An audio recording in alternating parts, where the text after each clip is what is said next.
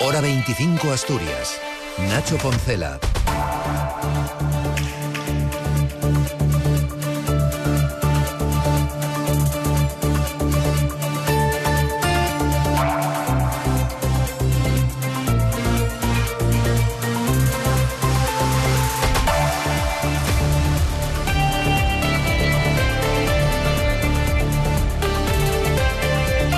Última vuelta informativa Asturias en la víspera de que los agricultores se movilicen de nuevo en toda la cornisa cantábrica y también aquí en Asturias, convocados por las organizaciones mayoritarias Asaja, COAG y UPA. UCA en Oviedo se concentrarán a las 11 en la delegación del gobierno, frente a la delegación del gobierno en la Plaza de España y habrá también movilizaciones más allá de Oviedo en Castropol, Ribadedeva, Lena y Llanera. Reclaman algo que sintetiza de forma general la secretaria general de COAG Asturias, Mercedes Cruzado. Es una PAC que se hizo a espaldas de la cornisa, que tenemos unas características muy diferentes a lo que puede tener, por ejemplo, Andalucía o Extremadura o las Castillas.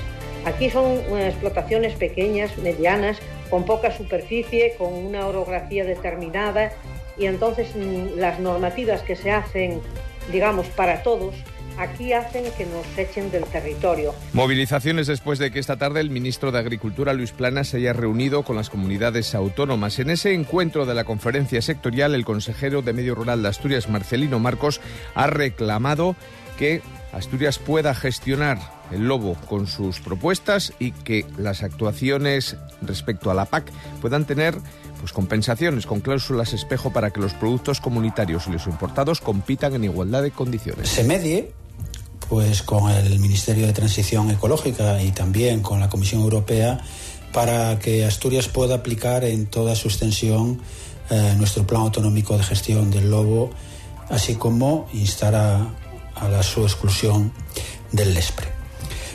Una es el establecimiento de cláusulas espejo, es decir, igualdad de condiciones entre los productos de la Unión Europea y aquellos que vengan importados de fuera de la misma. La crónica laboral se escribe también con el nombre de Comisiones Obreras que rechaza la última propuesta de ArcelorMittal en la mesa de empleo. El sindicato mayoritario en la empresa considera que el planteamiento acaba con el contrato relevo, no ofrece solución de continuidad para la mayor parte del personal eventual y tampoco es real la voluntariedad de elección de la fórmula para salir de la compañía. El sindicato ha convocado asambleas el miércoles y el jueves. Mientras tanto, los trabajadores de la ITV retoman los paros después de que el viernes una amplia mayoría votase en contra de la propuesta del Principado para desbloquear la huelga.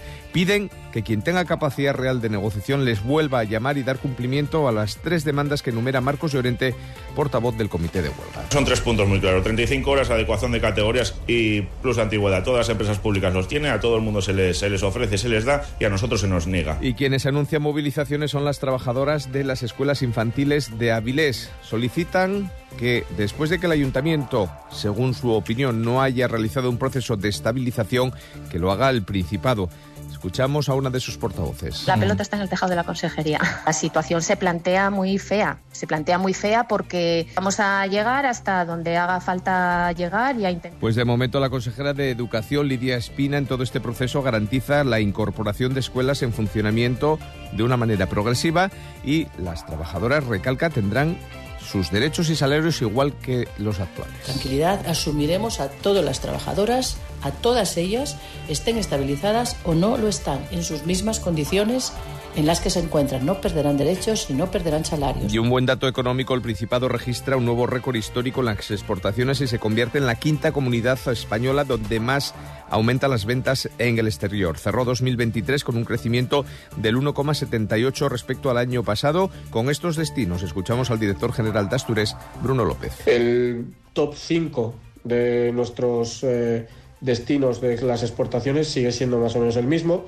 hay un pequeño cambio. El año pasado Italia ocupaba el, puesto número uno, este año eh, ha vuelto a ser Alemania quien tradicionalmente ocupaba el, el, primer puesto. Y nos queda el tiempo para mañana martes. Volvemos a tener cielos despejados después de esta tarde fresca. Tendremos subida de temperaturas. Las máximas rondarán en las principales ciudades los 17-18 grados. Las mínimas no bajarán de 7. Pasen buena noche. Les dejamos ya con el deporte y seguimos informándoles en las 6.